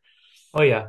Um, well, no, I like how you tried to put that one in the back end, but it uh, it does come down to intuition. So you have to, of course, on the front end, discuss with people on basics around the concept of fatigue, and put it into two buckets. You know, called the lifting of the rock uh, you know, tension for humans, right? Like, you know, describe it that way. And then the other is sustainable. You like you can go on forever. Yeah. You can go you can on and on and on and on and on. And they're like, okay, I get it. I get it. I know what you're talking about. Okay. Well, now that we understand these two forms, these two things of of if we if we approach it from a fatigue perspective, it gives people a daily and the and ongoing insight into if they're pushing up against their or I call it flirting, flirting with the potential as much as possible all the time. So Yeah. and, and so you would start with that Okay. along with you know the the basic premise that well I would hope that you're going to be able to figure out with by what you do that that gives you feedback to continue to do things. So the also the thing, you know, we can put it in the the usual terminology coaches would use today. You got to be able to recover from what you just did quite quickly in order to show that you're going to be able to do this over and over and keep pushing towards your highest potential. So yeah, you have to explain that to the person that we're not really going to know if this is actually useful for a really long period of time of pushing up against your potential because it takes all that time to see if you're actually uh, doing it doing it correctly, right? So that's where where the you know I, I love the fact that we had a I call it a social experiment, right? Where it took people about 18 months to figure out that Fran all the time and Diane, you know, wasn't helpful for that concept, right? So you will know over time if whatever it was, if you're flirting with it, that allows you to recover like the next day and to do more things and the next week and do more things and continually progress and then stretch it over a long period of time and you'll know that those pieces are pushing up against your potential but i would put it into that you know of course i i describe it a little bit more detail but i'll just stop there after you know you you'll fatigue in resistance in seconds and you'll fatigue in sustainable work in hours. So, and I need to describe it to the person so they recognize, like, well, you know, well, what rock should I lift? Well, what did I just tell you about about you know our forms, right? Yeah, not not forms. You see it sticking on the screen, so I want to use it. But you know, we want to do resistance and we want to do sustainable work. Did you get that? Okay, yes, I got that. Okay, what did I say? What did I? How did I like picture the resistance thing. It's like, ah, you know, you do know that that's going to only last for seconds. And now they're like, okay, so I have to get to the point where I can comfortably lift some rocks that I can only do for seconds. Yes, yes, you're on the right, you're on the right track. Right. So now they're creating this like intuition and learning, of course, and knowledge around um, you know, what they can, you know, fumble with and play with and see you know these physical challenges they can put in front of themselves that would get them there for that and then the same thing i would say along the lines for sustainable work right well how how much how long you know should i go? Well how much have you gone? Well that. Will go a little longer than that. You know so well how will i know intuitively that it's enough? Enough for what? You see it, it's enough so that you can come back a couple of days later and do it again. Do you see what i'm saying? So it's it, you'll you'll figure it out. Um anyways, I'll stop there because I, I just get I get uh, so excited about that proposed individual in front of me who really does want to learn how to be that way, you know, and does want to learn about those pieces. But uh, so to answer your question, no, there's still no pieces of measurement in there. It would be an intuition with some front end education on the basics and principles. Okay, so no notion of how far you're walking, no notion of how long it's taking you, no notion of how heavy the rock is, even though those things can subjectively vary from day to day Yeah. quite considerably. Yeah. Yeah. Yeah. Yeah, it's almost it's almost impossible to think that humans can get there. I, I I think anyways, I think that it's almost impossible for humans to think they can get there uh, because it's so simple as an idea and we're just clouded by all the things that we need to measure. I think that's why it's just difficult to get there. That's my opinion, anyways. yeah, maybe. Yeah.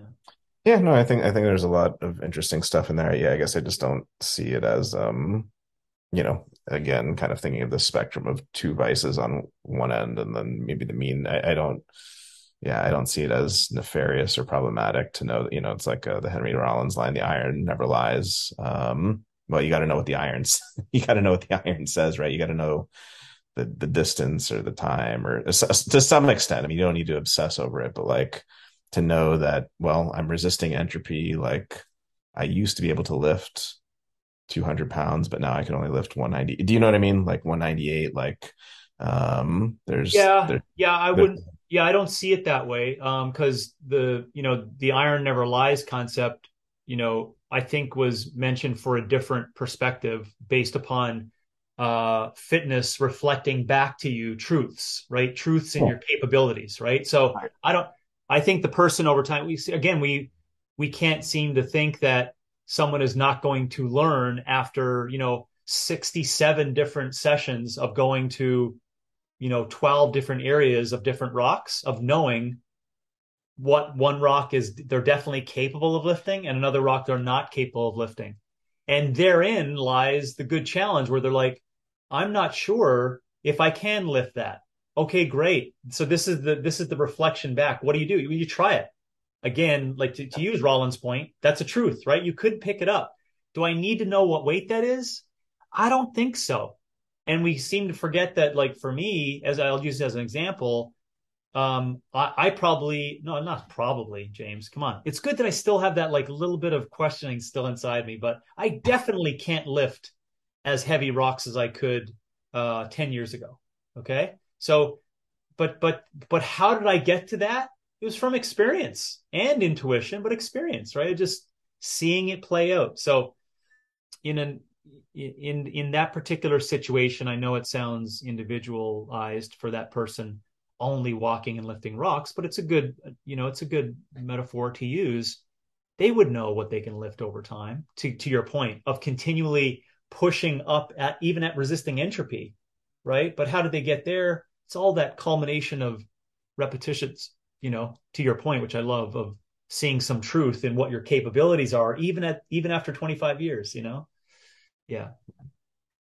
Um, and I and I didn't even, you know, I could I could much easier go the sustainable route and give, you know, more strength to the to the to uh, not needing all those measurements inside of that. Um, you know, for for all the all the wonderful things that we can use in terms of intuition and our connection to to ecology and nature that um, that is the measurement determining piece of that. And again, I don't need to know how much time, but uh, I would I would you know, anyways, I don't want to go down the road, but I would use the same kind of ideas. Like I don't I don't need to know the time and I don't need to measure that. It's just uh, um, I'll be able to get feedback if I'm if I'm aware and what's what's happening. Yeah. Interesting. Like Um, why didn't we why didn't we hike longer? You know, it's a, it's it's an interesting thing. You don't need to answer it, but it just make people think about that. Is you know why do we hike a certain distance? Well, I mean, there's you can only hike that distance that's in front, but there's also these other things, right? I got to go back to my job 90 minutes later, or I have to catch a plane in five hours or the next day. You know what I'm saying? So it's it it's these other things that you know that are involved in that that would that people learn over time, right? Anyways, that drive us to to quantify things you're saying. yeah, yeah, yeah. Um, we've obviously talked about technology and wearables before on the technology um uh episode. Um, what about what about coaches and information? Um, you know, we've talked about what things a coach needs to learn before. We've talked about that a little bit. Um, you know, what what's the um what sort of information should the coach impart to the client, if any? Is the coach's role just to ask questions and to shift perspective? Um, you know, what what kind of information should the coach uh, acquire? Going back to that, you know, that noticing about the CCP summit and it being more about perspective shifting than um, you know um, information gathering. Uh, and any any thoughts there about uh, coaches and information? Yeah, well, if we're going to enter into coaches and information, you know, we have to, it's going to make us realize reality and current modern times, you know, so uh, I could very easy, very easily on the back end of that question say, well, you know, well, my, my, if I had it my way by 2035, you know, the entire fitness industry would be gone, you know, if I had my way.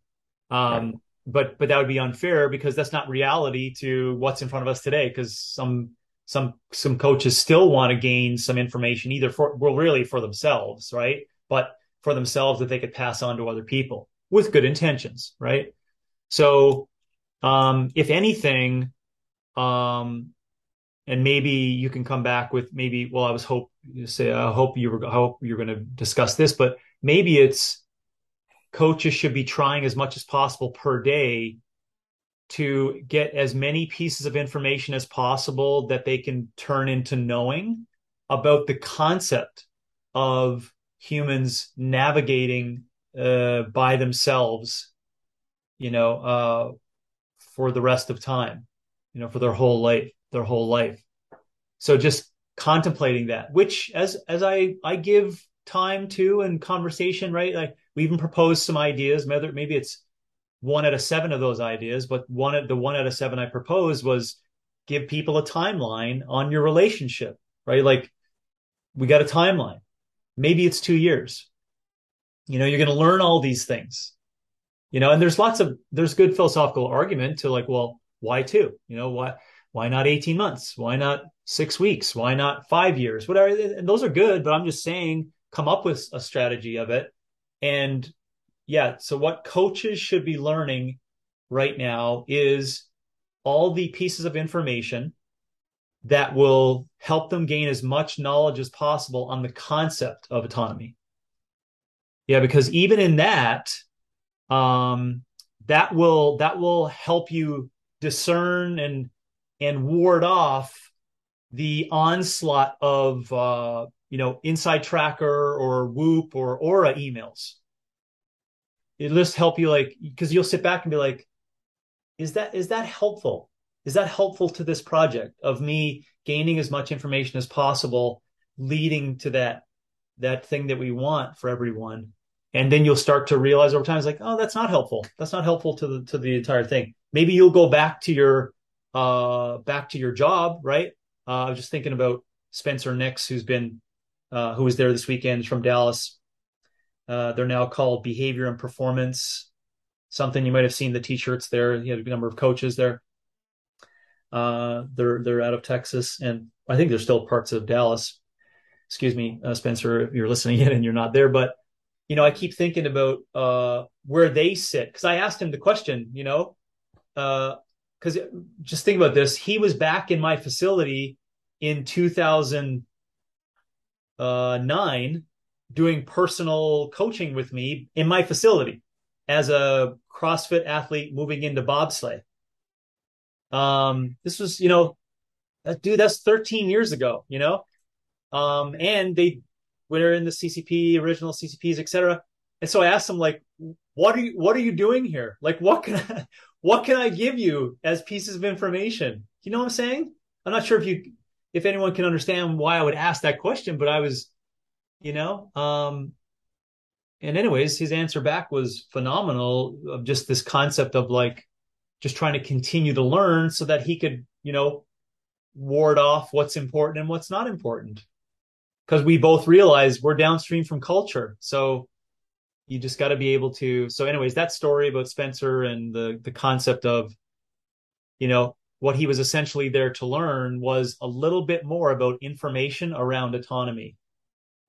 Really. And then now he's going to be able to say, okay, well, how is that important then to me and my clients and me and what I want to do? And you just kind of kind of fit it together. Yeah.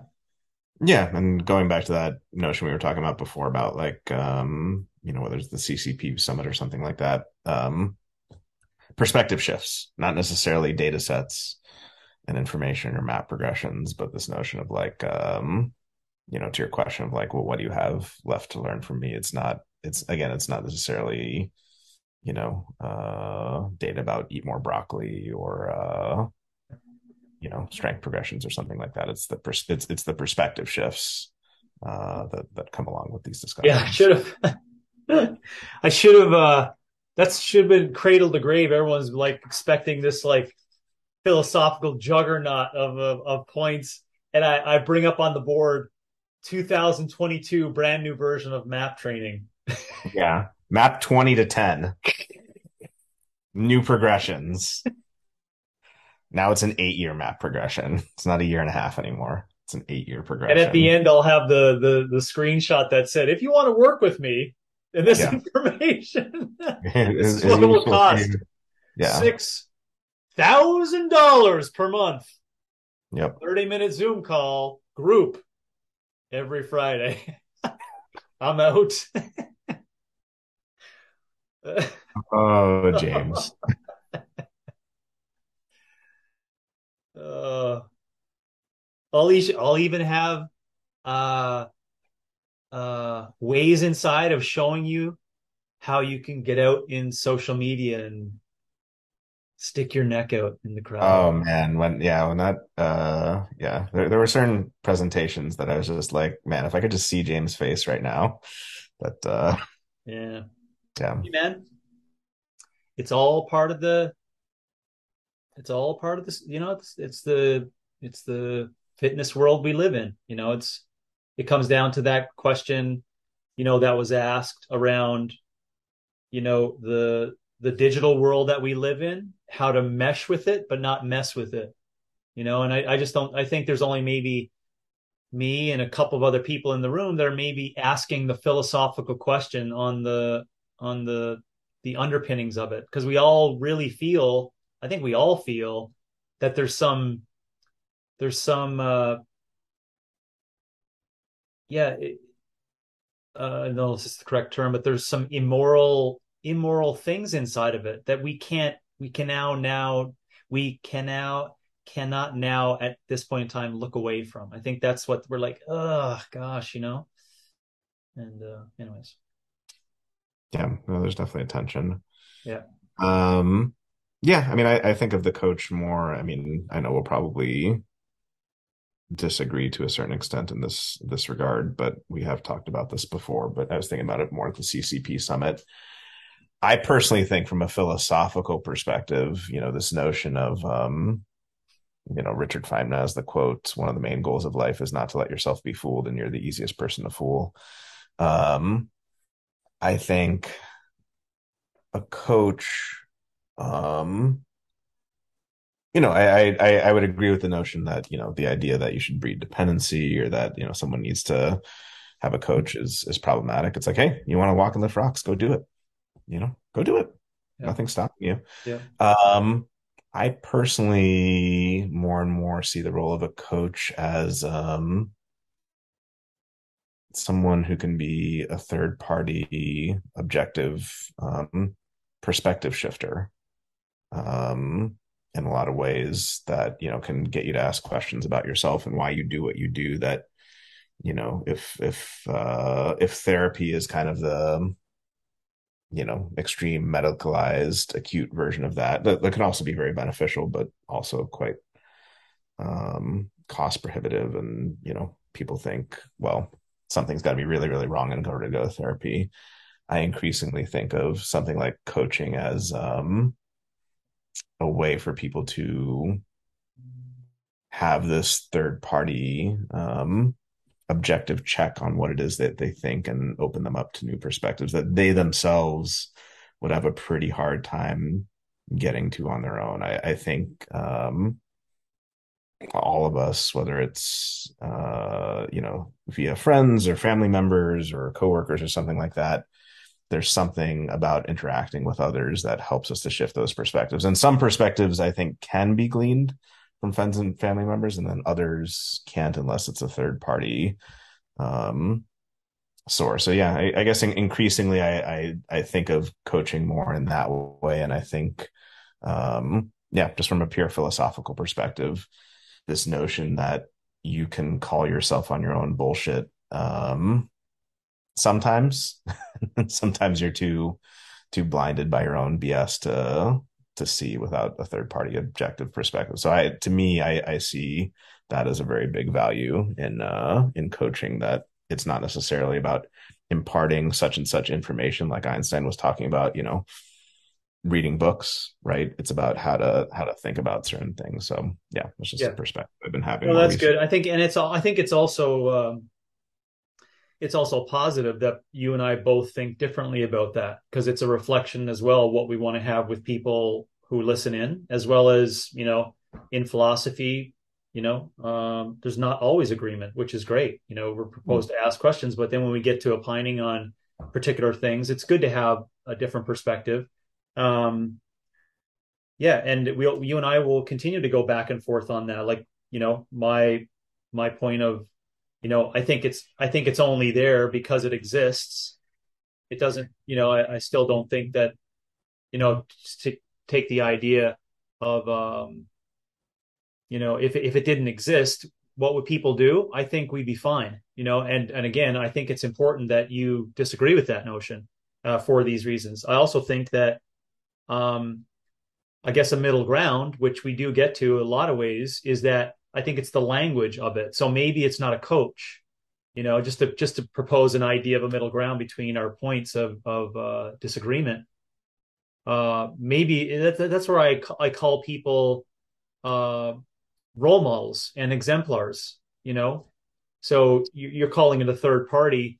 Well, I'm calling it the same person. You know, so it's a it's actually what you're calling a coach i'm calling someone who who role models the characteristics of a free mover you know? And and i do think i really do think that um, that person without even having consultations or passing on information can do a lot to promote the concept of others wanting to be that way you know? And i think that's where where we're somewhat on the middle ground is that you're you know that's a coach to you. And yeah i guess it is but then we would when we discussed you know systems and vocation and economy and knowledge acquisition yeah. et cetera that's where it gets you know you know reality versus you know the highest ideal yeah yeah yeah absolutely and i i mean this was am i correct um, on that on the our, on number one our disagreement of that plus two were the yeah I, th- I think that's yeah, I think that's definitely part of it. I think another source of disagreement, and again, like you said, this is a good thing. It, it makes me constantly think about what it is, um, you know, I believe, and is it true, and is it not?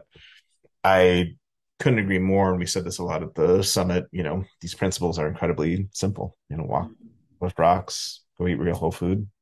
Okay, well, go do it. Right? Like, yeah. are, you know, are we are we saying people are like spending money just for you know shits and giggles it's like no like it, it's it's simple intellectually it's simple rationally but of course there's so much cultural bullshit that's pulling in the other direction. It's not like so to me it's not people don't know or recognize this. It's not that it's not simple. It, yeah it's incredibly simple and yet why aren't you doing it? Right? Yeah. yeah. um so that and that's that's where and it's not i think we talked about it on another episode. There are certain things like if someone tells you how to change a tire, not put your hand on like a, you know, a hot stove, like, okay, well, you're not going to do that again. But when there are things that are pulling you in the other direction addictively in terms of, you know, laziness and sitting on a couch or wanting to eat, you know, Domino's pizza, the imparting of information is the first step, but then it's the repeated action of like, okay, let's let's try this again. Like, you know, um, what happened this week that made you go to that? What are the deeper beliefs? Um, you know things from childhood or what have you that are that are leading um, to that. So I, I, think there's I think with a coach there's some element of um, it's it's not just the imparting of knowledge; it's the helping with habit formation. Um, you know, and there, I mean, there's certainly certain people in the population who can just you tell them the info and they do it. Yeah, but the overwhelming majority of people don't. Yeah. So uh, that that would be another area where I wonder, like, if it's so simple and it's so accessible and people can do it without paying any money like then why aren't they doing it yeah because they don't I mean? want to that's what i that's what yeah. i get to they don't want to yeah they don't well i think i think it's yeah i i think it's partly that they don't want to but i also think that there are these you know yeah. cultural forces fast food restaurants yeah, i don't disagree i don't disagree with those yeah. cultural forces but i and i mentioned this at, the, at this summit i see it the same way as snatches snatches existing and people saying, "Yeah, but I want to do it because they exist." It's like I don't I don't know a workaround on that. You know, it's like I you know I don't know. I, am just going to tell you that you know um, you know goblet squats are are quote unquote better. It's it's like you know oh, but I think you need to. Know, this is not what you're saying, but I see it. You know, fallily as this is like oh, but we need to explain, you know, where their arms are in symmetry in an overhead squat with a PVC pipe. And then we need to talk about, you know, shin angle. And then we need to you know quote unquote gain as much data and information thinking that they're going to gain the habits that are necessary to get to that point to recognize aha! See i told you you shouldn't do snatches. So i think it's it it it's i see it as similar as that. And it's good. You know we can continue to talk talk that out uh, through multiple different ways that get gets you know expressed both from you robby and me james in our podcast. Um and, and, it, it's it's good. It's good that we yeah. see things differently. You know, that's important. Yeah, no, I, I, and you know, I mean, your perspective has always been a very helpful one and a good and challenging one that you know makes me rethink my position, what it, why it is I believe what I believe. I guess the last thing to maybe discuss, I guess, related to what we were talking about with uh, coaching and information, going maybe to the fitness collective and information. Um, you know, if we're saying, you know, whether it's 2035 or 2050 or 2100, the idea that um, you know the fitness industry and coaching just wouldn't exist. Um, what would you like to see imparted by society or the fitness collective in terms of like information that you know the individual should? Um, you know, is it just well the information the individual just kind of like search out searches out the information with books or you know friends or something like that? Is there some societal thing where like you know the U.S. government or what have you says like oh you know you should be able to do you know such and such pull-ups or what have you or like what do you see you know in your ideal world you know what sort of values or info would um the fitness collective be imparting to society and individuals such that they would be kind of heading in the particular direction of maybe say autonomy or things like that? Yeah great question. Um uh, two things. First i think i need to write a book uh on that techno future concept of that um, that that again will contain and then for number two contain these pieces of information uh, that are that are extracted from a metaphorical synopsis of where we're going and like play out the next let's call it 77 years right? So by 2100 this is this is what's in place. And i think that uh yeah, I think that I do hold a little bit of hope. Well, first of all, to be completely honest, I don't give a shit what what is happening in 2100. I'll be completely honest, regardless of what you tell me, what I want for my kids and my grandkids. That's just my, you know, I'm sure I'll do my best. But anyways, not to come back to that as being a darker aspect, but um, I uh, I really think that it there is there is a possibility that because of this, uh, let's call it a platform of the digital age and information age that we sit on, it may get to a point in time where we almost can't look away from all of the principles and basics that are extracted from you know i'll just take two things right? What is a what is a cognitively strong human at 95 and what is a uh and, and what is a physically strong human at 95 that also quote unquote is full of vitality and this energy of love and acceptance and wisdom and sagedom right? So i think that story may you know th- those stories which they have been i think in the past 100 years they've gone by and we've only read about it in text from books or something or use these people as idols right? But maybe over time with all the the digital platform and the tech and the shit that we sit on there'll be so much data extracted we will not be able to look away from these basic principles like people who are consistent in movement and challenge themselves every day those who ate real food and those that really strived to to learn more about humans and to learn more about themselves and their existence. I think that data will will be uh, will be very viewable. It'll be impossible to to unsee it, you know, because of the data gained on the technological platform. So that would be my hope. That uh, you know, and of course, there's always that darker aspect to is uh, who gets access to the data, who sees it, you know, who, you know. So, anyways. So it's not so much necessarily society imparting it per se, but just uh, you know, it's it's just as clear as day that people can, you know, that these results have been achieved by such and such people doing such and such things. Okay. Yes, yes, it's almost I guess it's akin to you know some of the things that are are which are great but are not being withheld from the public today on neuroscience um, cognitive function, decay of the brain, uh, DNA, genetic studies. Like these things are getting us to this like you know really uncomfortable point, right? Of realizing evolution, origins, uh, entropy. You know that are really like it's happening now are really really uh, good that those pieces of information are available. And it's a good sign right? We're not like going through a, a neuroscience winter you know? It's actually been very positive right? Right. Um, so i hope that would be the case.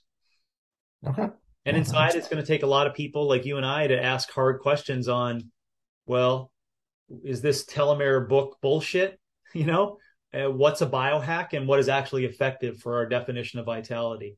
So I think it'll there'll always be well that would that should be anyways should be our goal. That's imperative language for you, but that's that's our should be our goal is to try to be those voices that ask those questions for you know the next uh, 20 30 years it's funny that you mentioned that uh, because yeah during one of the uh, presentations, the book by David Sinclair, the uh, about longevity, uh, came up, and uh, you know, aging as a disease. And you know, I, I, thought we could actually do a podcast on this yeah, notion let's of. do it. In my is, opinion, is, to be quick, it's a god complex. That's what uh, that's what it comes down to. These people have. They think they're going to conquer death.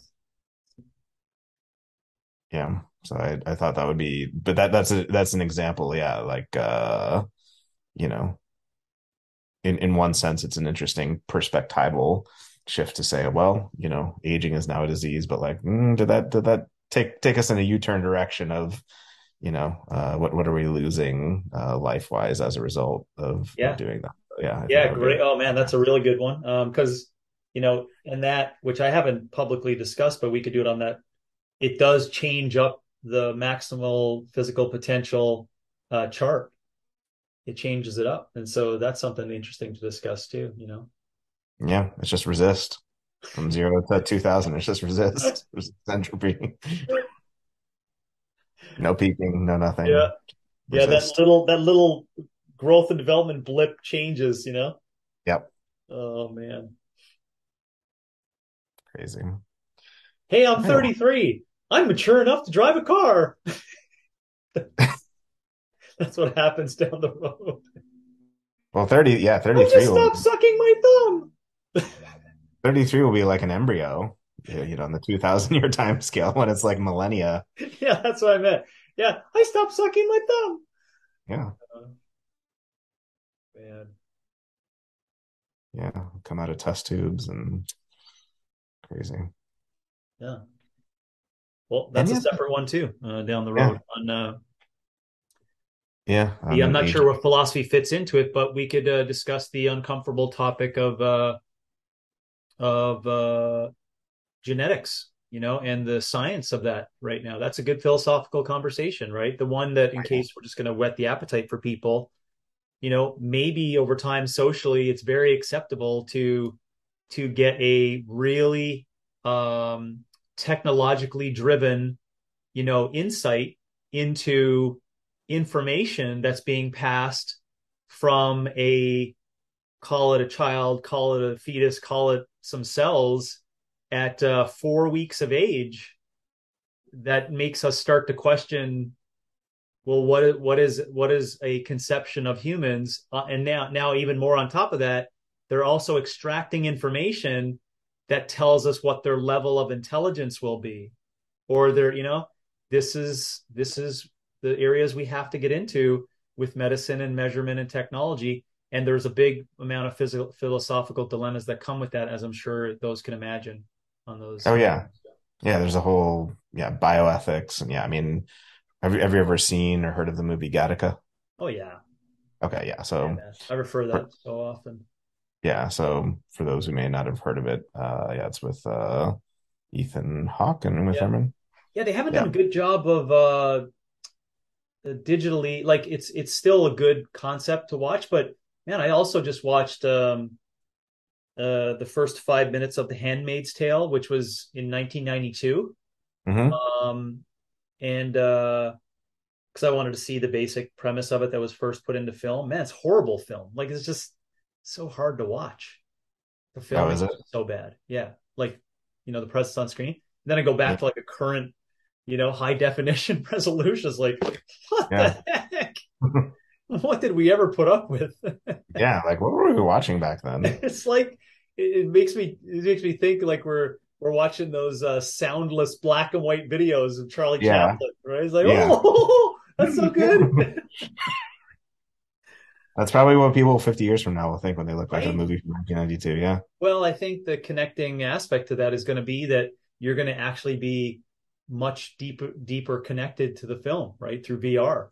Uh, Yeah. Temperature, smells, feelings, like they're going to be like right in front of you. You know, you're going to be a person on the street, uh, like as a camera angle, you're going to be sitting on a on a thing as like the future Woody Allen walks through and has a conversation for four minutes, right? Right. That's going to be mind mind and brain blowing. Yeah. You'll be able to touch Charlie Chaplin's face, which of course is not Charlie Chaplin's face because they didn't Yeah. digitize. Yeah, Yeah. So Yeah. they'll create a simulacra and yeah, yeah, all the information. yeah. And then he's going to touch you in other places. Yep.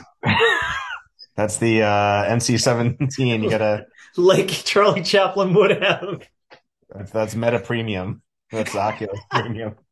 For Oh, well, that's inside the the the ethics and dilemma stuff that we'll have to deal with philosophically as well, right? Yeah, VR porn. Yeah, we'll we'll front end it with you having to watch Gattaca as well as uh Joaquin Phoenix movie uh, Her, was it?